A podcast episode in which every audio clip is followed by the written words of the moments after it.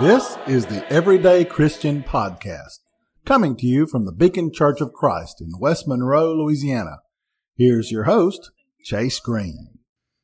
Hello and welcome to Season 1, Episode 9 of the Everyday Christian Podcast, where we remind ourselves that God deserves every praise from every creature every day. So let us be firm in our resolve to be everyday Christians. For today's episode, we're going to be discussing everyday Christians' everyday routine. This episode will be a short episode that deals with a few main points for your consideration to add to your everyday routine if you are not already doing so. I think I'll discuss this in chronological order of the order of events of your day. With that, I bring in Psalm 55, verse 17. Psalm 55, verse 17 indicates that David had a spiritual game plan for evening, morning, and noon each day.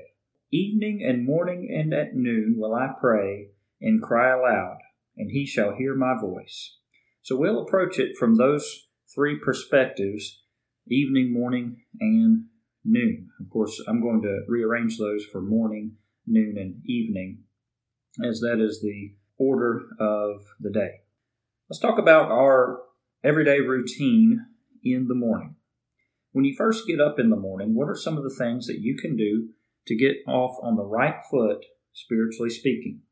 First of all, you need to get out of bed at a reasonable time in the morning. The Bible says in Proverbs 6, verses 9 through 11, How long wilt thou sleep, O sluggard? When wilt thou rise out of thy sleep? Yet a little sleep, a little slumber, a little folding of the hands to sleep, so shall thy poverty come as one that travelleth, and thy want or lack as an armed man. In other words, a sluggard who just refuses to get out of bed in the morning is going to come to poverty and want. The Bible is warning against that. We need to get out of bed at a reasonable time in the morning. Proverbs 26, verse 14 says, As the door turneth upon his hinges, so doth the slothful upon his bed. You can picture this a door turning back and forth upon its hinges, and a slothful person turning back and forth upon his bed over and over and over again, and perhaps hitting that snooze button over and over and over again. Well, the Bible teaches us that we need to get out of bed at a reasonable time in the morning. Of course, this is something that we all struggle with, right? I struggle with it from time to time, especially on the weekends. But even on the weekends, really, you think about it, you don't need to just stay in bed all day.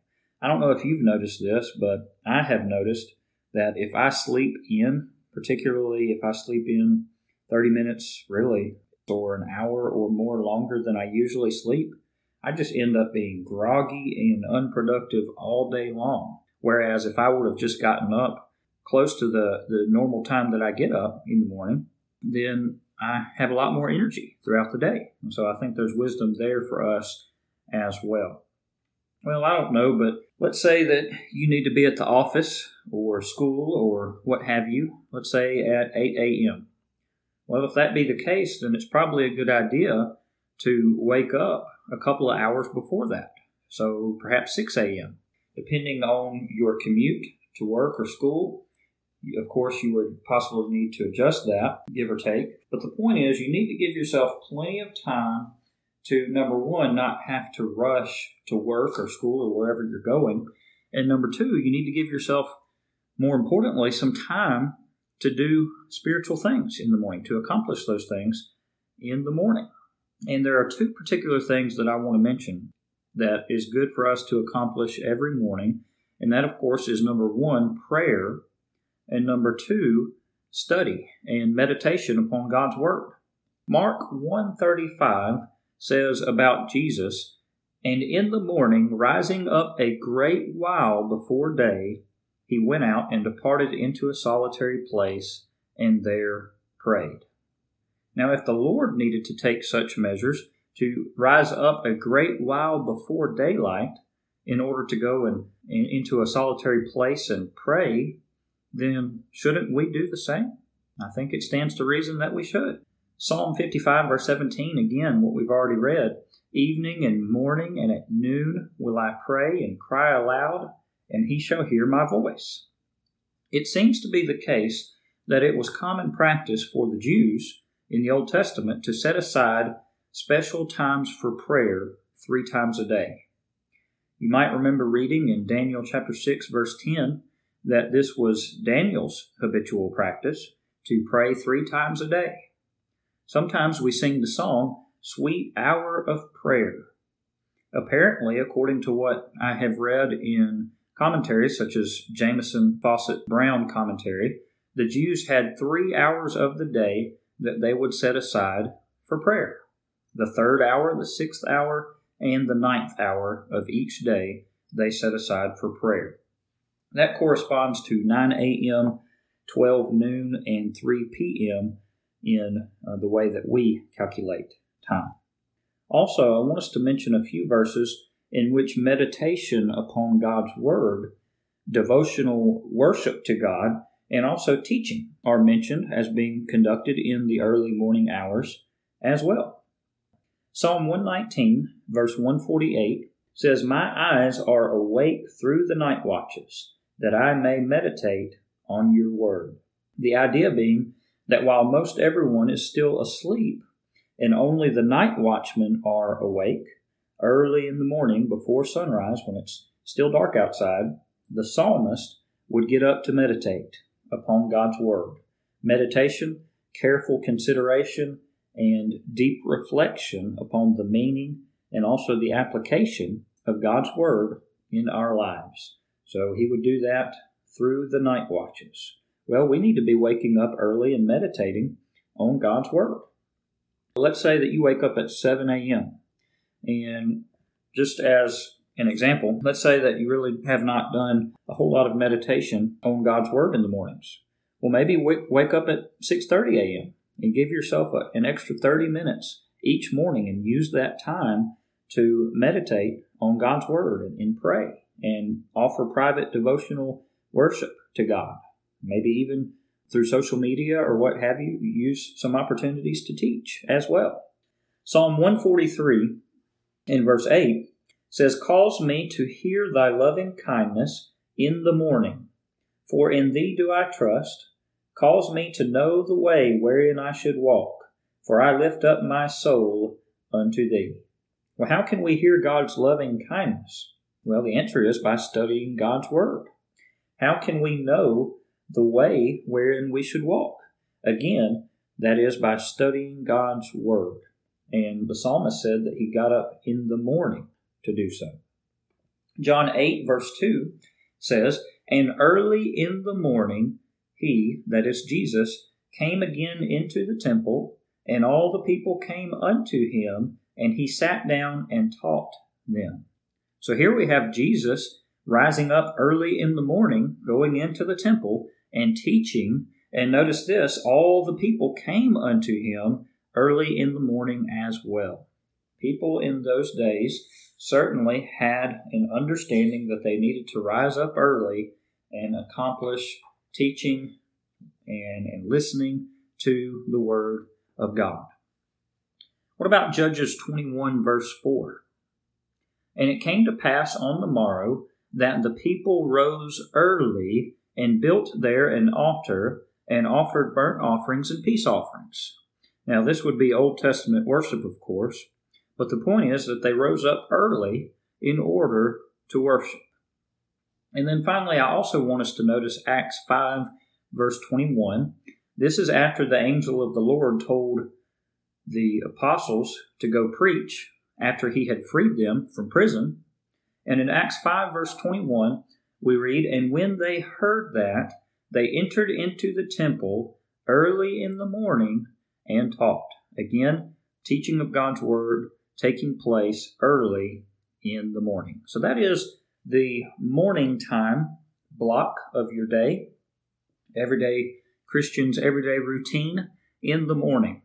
Well, what about noon? What about at lunch? Again, the same thing that we mentioned before. Certainly, it's a good idea to set aside some time for prayer and for meditation on God's Word. But in addition to that, I want you to consider the fact that most of us are going to be where at noontime? Well, we'll probably be at work or at school or perhaps out and about in the community. Unless you're listening to this uh, currently in the uh, coronavirus outbreak and many people are quarantined in their homes. But perhaps you're listening to this after those things have died down and, and uh, you are out and about at noontime.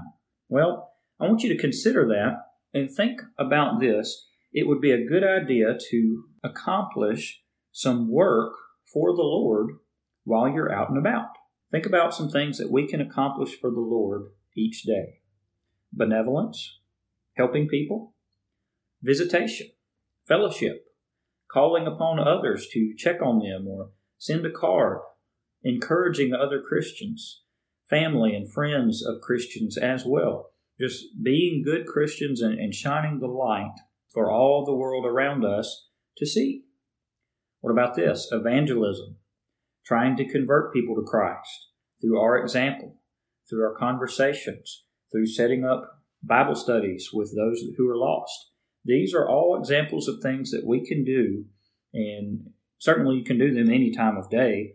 But I'm thinking about the noontime when we're out and about in the community, or at work, or at school. These are certainly opportune times for us to be able to accomplish these sorts of things to accomplish the Lord's work.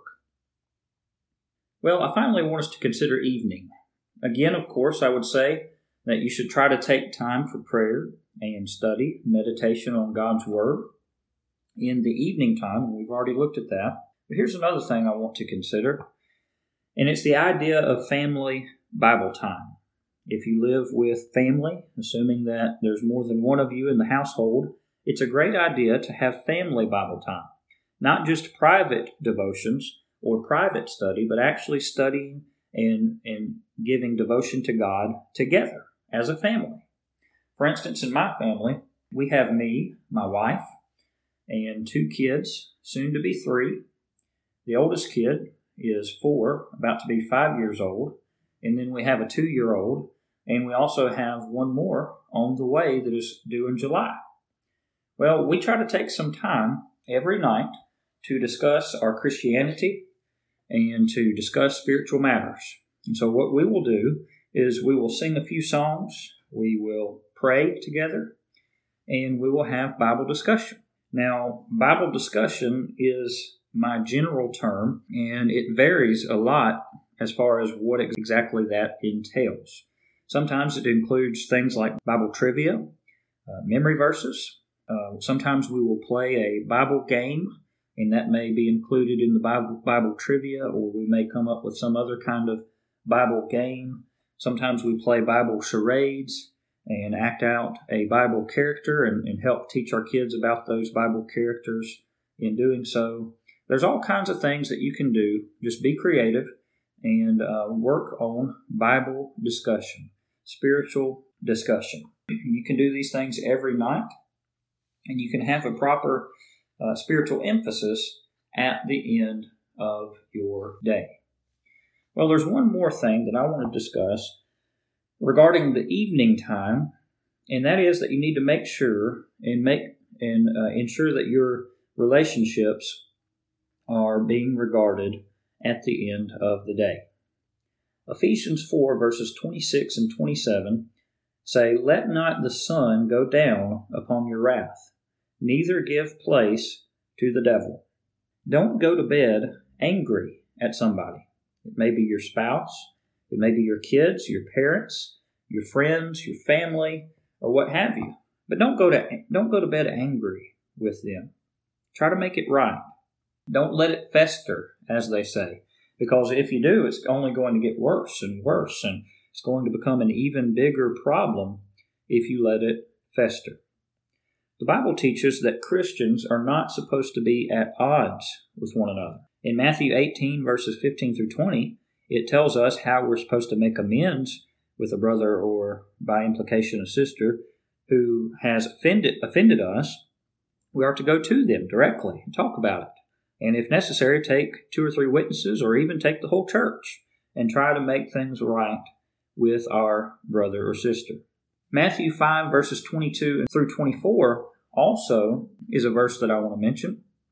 And that passage teaches that we are to leave the gift at the altar.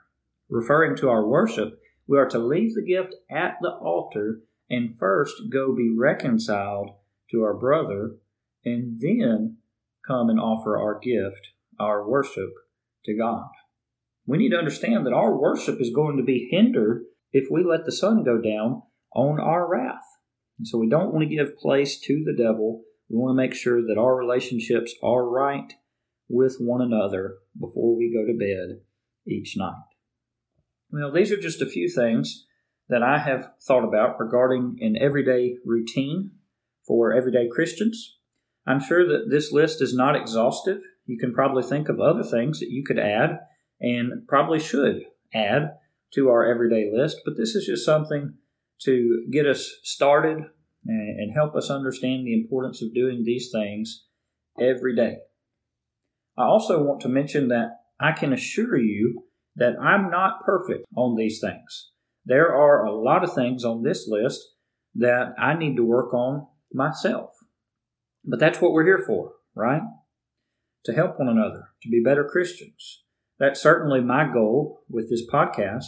And I hope that you are enjoying listening to the Everyday Christian podcast. I certainly enjoy uh, recording these episodes and, and putting them together. And, you know, I appreciate you for listening.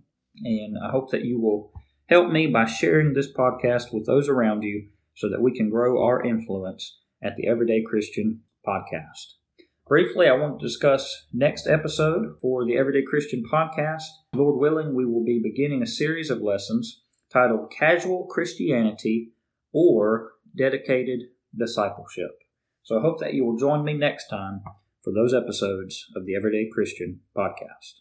Thank you very much.